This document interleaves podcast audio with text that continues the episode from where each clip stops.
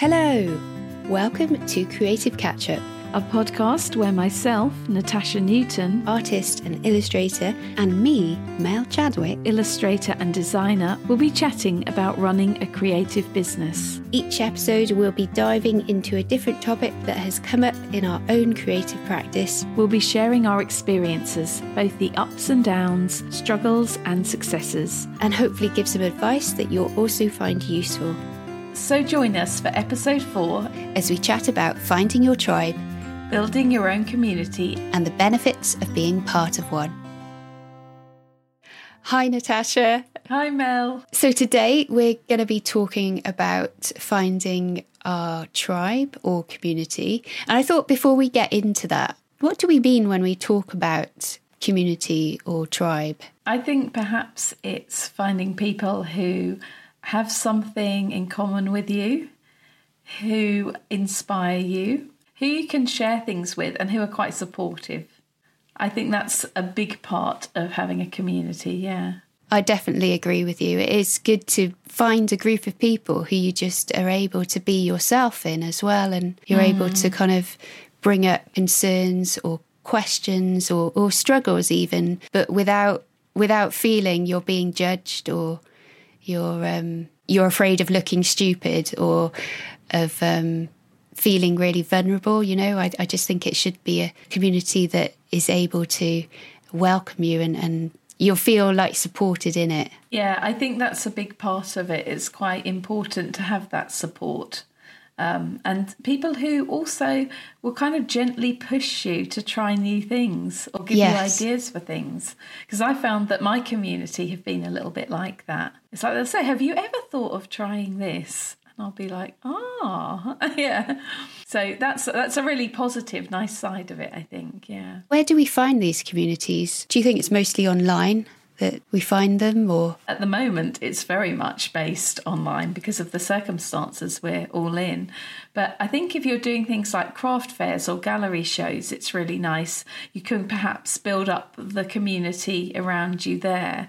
Online it could be it can be anything from something like instagram or there used to be more art communities didn't there? I don't know whether they still exist. Do you remember years ago there was one called deviantart do you remember yes. that yeah. It sounds like it's really dodgy, but I don't think it was. You could still find these communities. Like, I know that I'm on Facebook, there's a couple of groups that I belong to. Like, there's one called Advice for Artists, kind of set up by an agent. I think it was Jennifer Nelson. She, I guess, started it off and then a number of artists joined. And then it's a great space for like asking questions, like business questions about licensing art Oh, that sounds brilliant. Yeah, that sounds like some of the groups they have on Twitter as well. I think there are some. I think there's one called the Noisy Pencil or something. Oh like yes, that. I have heard of that one. Yeah, I used to be quite active on Twitter, but I've seemed to have like sidestepped that to yeah be more active on Instagram, but also Facebook. But mainly with Facebook, it's not like my personal stuff that I'm active with. It's my business side, and then the kind of the groups that are interesting for my business. Different people seem to be attracted to different platforms. And I've always found Instagram to be a more supportive, positive platform. Twitter used to be like this years ago, has become, I am, might be a bit controversial here, but I'm just going to say it. I find Twitter to be very judgmental and also they're very quick to jump on you for anything on Twitter. It's it's become much more of a I don't know I don't I just don't feel as comfortable on there. I don't use it as much because I'm finding it quite hostile. That's the word hostile. Yeah, I think it's it's more like people wanting to shout their views, you know, and it's Yes, yeah. It's very hard to have a proper conversation with someone when it's all kind of simplified into just a few sentences. I know it, you've got more than 140 characters now, but it's still not a great space for really talking or sharing or or even discussing. Yes. Whereas I think there's more of a maybe more of a discussion on Instagram. People are more prepared to listen generally and are are quite a lot kinder. Um, I don't know why Twitter has gone through, you know, it's gone through quite a lot of changes, and I think it's become very political now. So I don't think it's necessarily the best place for artists now, whereas it used to be fantastic. But this is the thing you have to adapt and change. It's like most of my business at one point, I think, came through Twitter, but now it's definitely not the case. And so I think this is another thing. It's constantly changing online, and you have to be prepared to move with it yeah, it's about seeing what's out there and adapting and perhaps moving if one place doesn't suit you, moving to another. Yeah, I was going to say that actually. Um, I sometimes find that being part of some groups, they really serve their purpose, but sometimes only for a season or a time. You know, like if you're just starting out, then I found like the community that I was involved with, I did some courses. There was Facebook groups that kind of sprung up from being part of those courses and they were great because they were like a place where you could sound out things and also show work in progress, but you were doing it in the safety of a closed group. So you were similar in terms of trying to find your voice, trying to find your style, but then you could get feedback as well from people and business advice that would come along to do with contracts or to do with how to get your work in front of people or how you should talk to or find art directors, that kind of thing. And that really served its time. You know, it was really good for me, I know I've, I benefited a lot from it, but I was only really involved then for like maybe a year or two in that. Um, it could be that it has relevant info um, or advice for you at some particular point. But you know, once you have that, you know, maybe there isn't you know much else there for you, and and you decide to move on. There's um, a group called Being Freelance, run by Steve Folland. He's a podcaster, and he's got his own podcast called Being Freelance, and he kind of interviews creatives from all over the freelance world. And so he's created a community. It's helpful because it's that freelance side of it, which maybe if you were just a group for artists who was who are looking at their style. It's like, yeah, you could have different communities for different needs. So I guess you can find communities that will serve you for the professional side of your business. So I know for myself, I'm part of the Association of Illustrators, and they are a professional body that I pay to be a part of. From that, I get access to all sorts of helpful in- info to do with contracts, writing contracts, you know, dealing with queries. They also help with pricing. That's such a tricky subject. And that is something I think we all need help with because I know so many people struggle with this. So, have you found it really useful um, to be a member then? I, I mean, I heavily relied on it in the first few years again of taking on work. I needed something that would give me like a benchmark in terms of price. Is pricing definitely, you know, what should I be charging as an illustrator? And because there's so many different markets, so many different uses, it was just really nice to be able to get advice on even giving you a figure yeah.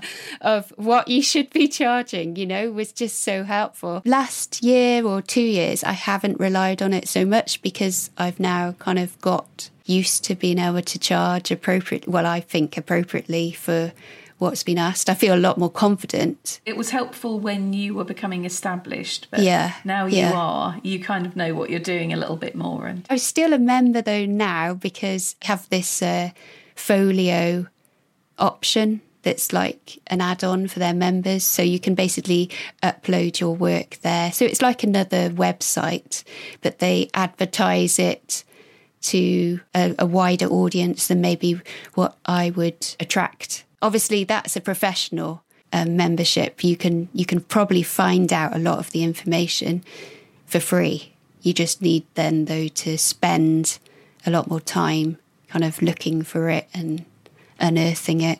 So it's it's useful, but it's not so much. You're not a member so much for the community. More, no, more no. just the being part of the um, association to to get some information and advice and yeah you just know that if you're in a pickle or if, if you really need some professional adv- help, you know it will be available to you within 24 hours, and you know oh, that you'll great, yeah. you know you'll get the advice. Have you heard of They Draw and Travel or They Draw and Cook? I have heard. Yes, I have heard of this. I don't know much about it, but yeah. Yeah, that it's run by brother and sister team, Salli Swindell and Nate Padavick. They're both independent illustrators themselves. They set up these websites with the focus, I guess it's very niche. So they draw and cook has thousands now of recipes which have been submitted by any artist, but it all follows a similar format. And then it's all on food, food related illustrations. It's a long time that they've been running it, and from that, they've got this community now, quite active community, and you mostly see the activity happening on Instagram. But yeah, it's just nice because you've got somewhere to submit work, but then because of they've got quite a large following, when they reshare maybe some of your recipes or work, you'll instantly again have benefit of a wider audience. They've got the draw and cook, which is food related, and they draw and travel, which is all maps. So they recently published a book as well with illustrators who had submitted maps. So they chose. Oh, you were one of them, weren't yeah, you? This is where yeah, I've that's, heard it. Yeah, that's it. Yeah. yeah. So I think they had quite a lot of entries, and then they just picked a, a hundred, and then published a book. They now have started a site called Illustrators for Hire. That is their showcase of illustrators um, covering all types of markets, and then they will because they've got such a big following again, they can show your work to art directors and anyone who's commissioning art. I guess that's where you see a community that's really harnessed. It's yeah. niche. You know, you've got cooking or maps, and then they've been able to build the community, build up artists, and then help artists by sharing them with everyone else. And then hopefully you get commissions. And I know I've got commissions through being part of that community. Natasha, I've talked a lot about communities I'm a part of. I think it would be really good if we talk about then how do we build our own community and like how do you go about finding your audience? You have quite a large following don't you on instagram and that is your community really isn't it? And i yeah. wondered if you could share really about how you found your audience.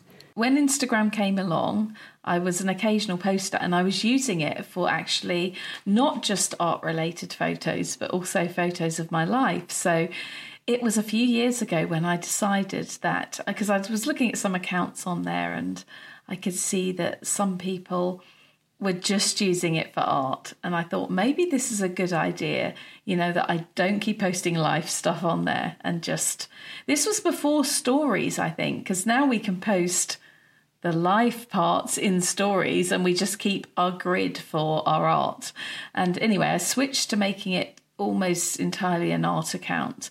And then I noticed that it was through posting consistently and also writing detailed descriptions underneath my images as well. So when I first used Instagram, it was very much post a photo, write a short caption, and and that's it.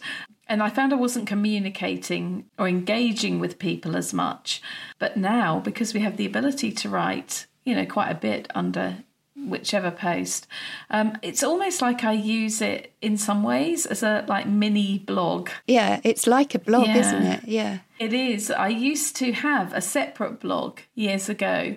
And then when Instagram allowed us to write more, and I found I was sharing mostly on there, and and also getting more feedback as well. I think that's the thing. You want to be somewhere where people are engaged and where you know you can kind of throw ideas around and ask questions and and get some responses. And that that kind of back and forth is really lovely. So yeah basically uh, my my audience came about because I was posting very consistently. I mean I'm trying to be quite professional but also a little bit personal. So they get to know a little bit more about the kind of behind the scenes side of being an artist and also get to know a little bit about me because I think I personally find it more interesting when I get to know the artist behind the work yeah. rather than just seeing, you know, finished paintings or whatever and that's it. Yeah, it definitely makes it more engaging and to also helps you if you're an artist as well and you're looking at someone else's feed, you can see there's a the progression of, of where they've gone. I love actually scrolling back.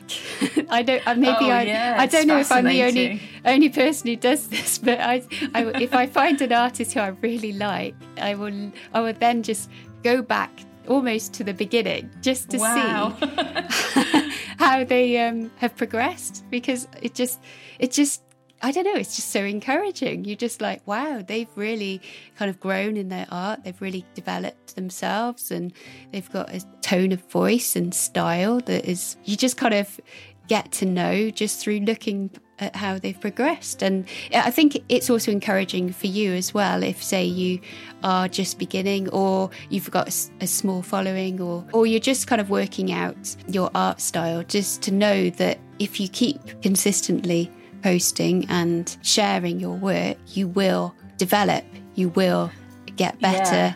at your work, you will develop your voice. And I think that's interesting about um, you will also find your style because when I first started posting, I'm sure if you scroll all the way back to 2013 on my Instagram, you'd be going for quite some time. There'd be a lot of scrolling. But yeah, two hours later, you'd come to the first post and you'd see that, you know, they don't look as polished. You know, um, my style isn't there. It would look um, like my feed now looks far more cohesive whereas before it was just a little bit all over the place and um, yeah i think i think through consistently posting you will gradually find your style you know the style of how you communicate with people as well and i think that needs to be as authentic as possible. I think there is a, a, kind of certain way that a lot of illustrators, especially, will communicate with their audience. And that never really felt right to me. So I just thought, okay, I just have to be myself and communicate as I would if I was sitting there in front of someone.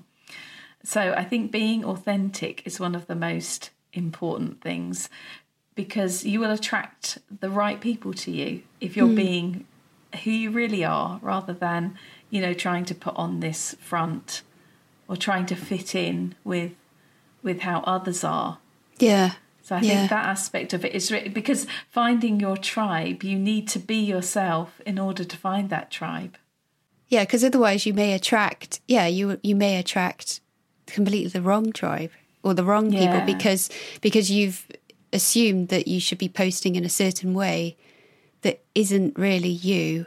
Yeah, it's not your voice. That's the way I want to say. It's not your voice. It needs to be your voice. And I think that people also think that, um, you know, I mean, I'm sure there are some people who can build a community really quickly, but I think for most people, it's a very slow process. And you grow it slowly and really interact with those people so that's another thing. If you don't take the time to answer the comments, you know, they're they're putting some time and effort into communicating with you and supporting you, but you don't give anything back, you will lose that community. They need to feel like it's a two-way street. I mean, I, I try to make the time as much as I can. It's at the stage now where I can't answer every message, certainly can't answer every message. I try to answer most comments and some messages as much as I possibly can. But I, if I answered everything, I would literally be on there all the time, and I wouldn't be creating work, which is what they're following me for. I think so. I need to to find that balance, and that becomes more difficult the bigger your community is. Is finding the time to just devote some time to the community, but also you need the time for yourself just to be an artist yeah, you almost have to grow slowly, don't you? And treat those who are following you well. Mm. You're not going to get a larger following if you can't engage with a smaller following. Exactly. And I think it really does have to be a two way street. The posts mustn't just be you promoting yourself or sh- or just showing, you know, what you've been working on you need to offer your community something as well. So, um, whether that's inspiration or whether it's some of your experience, I think that part of it is really important in growing a big community. I know that if I'm following somebody and they just never bother to answer any comments, You know, they it's great to get the attention, but they don't really want to give anything back. I think that they owe it to their community to actually interact a little bit. If they don't have time to do a lot, just just do what you can do. Nobody expects people with, you know, a huge number of followers to interact with everyone. I know that I would lose interest in someone if I felt like they were being a little like it was a little bit one sided. I'm feeling challenged by this myself, and I've got a small following, but I'm like sometimes because I'm posting every day or twice a day. Um, the yeah, tendency yeah, you're is posting a lot. that mm. I I'm quite I just feel exhausted, you know. So I feel like I just post once and then I'm not able to give everything that I want to in that post. You know, it's just more of a case of here's my postcard, I've done this, and then that's it. And I, I do, I am aware of that. You know, that sometimes I need to maybe think a bit more about what I want to communicate, and I do try to. I was going to say you're doing great things like the creative conversations on YouTube. You're helping the community and building a community in that way. You know it's going to be different depending upon yeah. the person. And if and if you're doing you know lots of posts a week which you are i'm not doing anywhere near as many posts as you. You know i maybe post on instagram.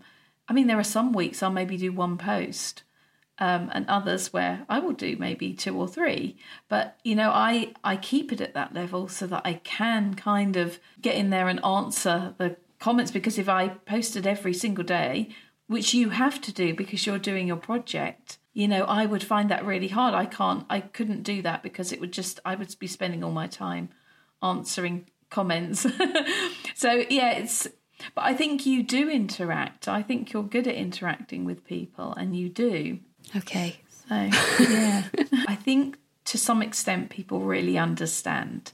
You know they get that people's lives are busy and complicated and they don't always have time to be online. You're always going to get some people who get annoyed with you for not answering. I've i've realized this but you can't please everybody. You'll be spreading yourself very thinly with no time for work. When you're starting out natasha i mean were you tempted at all to kind of like buy followers never no i you can always tell an account that has bought followers and I just thought, even though things were fairly slow going when you start out, you know, it takes a while to get rolling.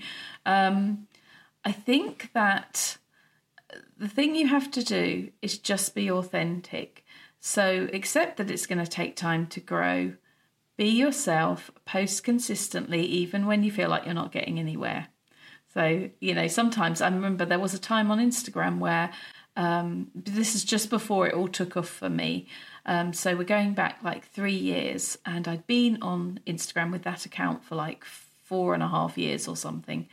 And I was at four and a half thousand followers. So it's roughly a thousand followers a year. Yeah. And I was kind of like, I remember saying to Dominic, I just don't feel I'm getting anywhere with this. You know, I'm posting consistently and the people seem to be really engaged, but my posts aren't really reaching that many people.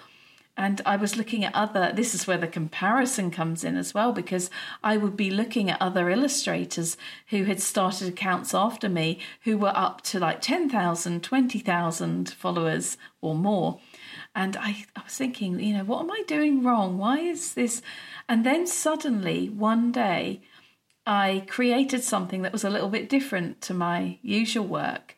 And um, it was actually when I did um, some work for a book publishing company, and it was the little animals on painted stones. Yeah. So I'd done the painted stones, but I'd never really done little animals on the stones before.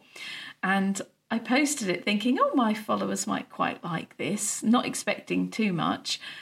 And they went crazy for it. And I think because initially that post had a lot of likes and comments because my followers were enjoying it. The Instagram algorithm went, "Oh, this is you know, this must be an interesting post." And yeah. started showing it to more people. I remember I was completely astounded because I got a thousand followers in two days. Wow. And I was like, that's crazy. This is unbelievable. I'm getting as many followers in two days as I got in, you know, a year that would take me a year to get. And and it was funny because that gave me the boost I needed. So at that point I was still only on like five and a half thousand followers. But because I'd had this influx of new followers, every time I posted from there on in, more people were initially liking the posts. So then the Instagram algorithm kept picking up the posts and then it snowballed. And then I got up to 10,000. And then I think by the end of the year, I was on like, is it about 20,000? Something like that. Yeah, something like that. And um, and then obviously from there on in, it's just it's just rolling, and it it goes through periods of where it will slow down a little bit, or where it will really pick up. And what was what's great about this is that it was all done authentically and you're not going to get the same um, engaged kind of audience or i mean i don't know what happens when you buy followers but i'm assuming they're they're just bots or something and they're not an engaged audience. Because at the end of the day it's not really the numbers that are important. It's how engaged people are with your posts and your work. You could have so in in that respect it's better to have you know 10,000 people who really want to buy your work or commission you you know or share your work than having 100,000 who are really not that bothered. Yeah. Or not really there. Um, they're just like yeah, a, num- really, a number yeah. aren't they? They're not like a person. Yeah so i think being able to do this organically and authentically I mean, I think that gives hope to other people that it can be done. I've never done that thing where, you know, how some people will follow someone just to get that person to follow them back. And when they're followed back, they then unfollow that person. Or if you don't follow them back, they unfollow you. Either way, the result is the same. I will only follow people I'm interested in following. I don't expect them to follow me back. I don't write on their page, leaving comments saying, please follow my account or come and have a look at my work.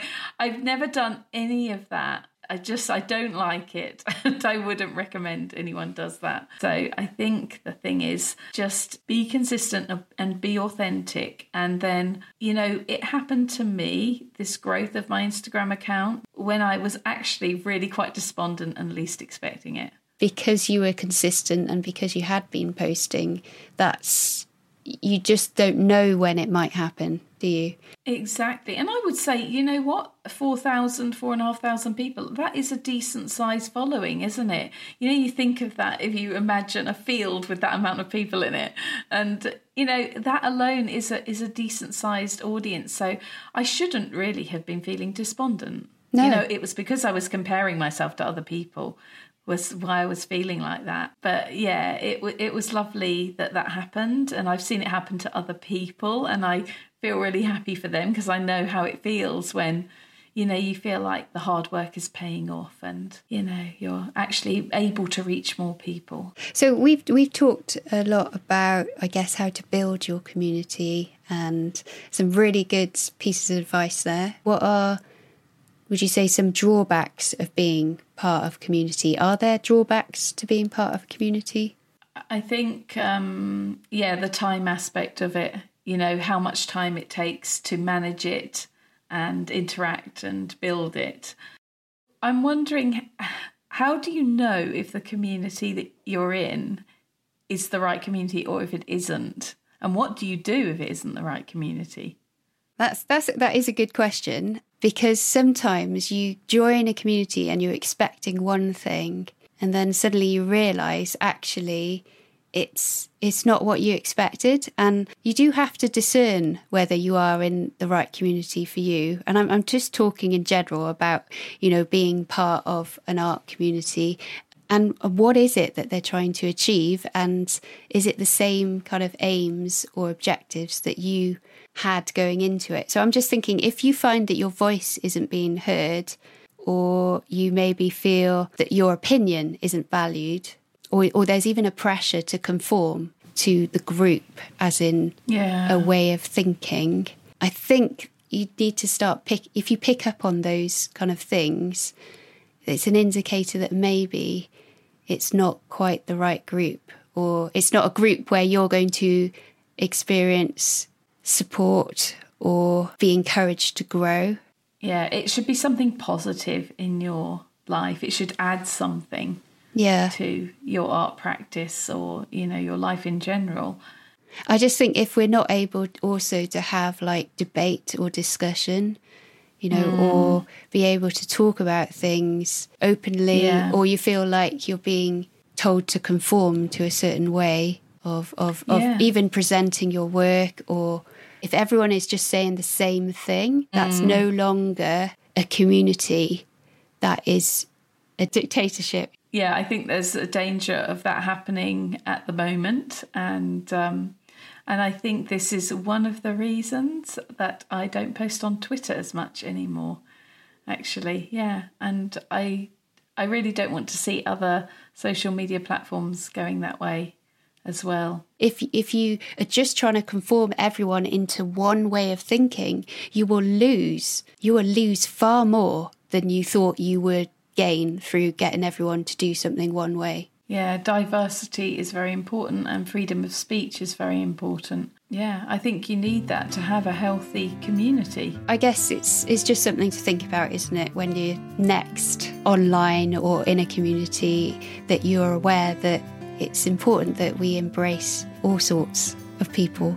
Yeah, embrace differences and allow people to have their own voice and respect that. Natasha, do you want to tell us what we're going to be chatting about on our next episode? We're going to talk about when you go through difficult or quiet times in your business or your creative practice and what you can do to get out of that and see it perhaps in a more positive light. Excellent. We look forward to talking about that in our next episode. We'd love to hear your thoughts on building community and finding your tribe. Why not speak to us over on YouTube or Instagram account? which you'll find by searching Creative Catch Up or at creative underscore catch up. And if you're enjoying our podcasts, please leave a review on iTunes. It will help us connect with more folk just like you. So until next time, stay creative.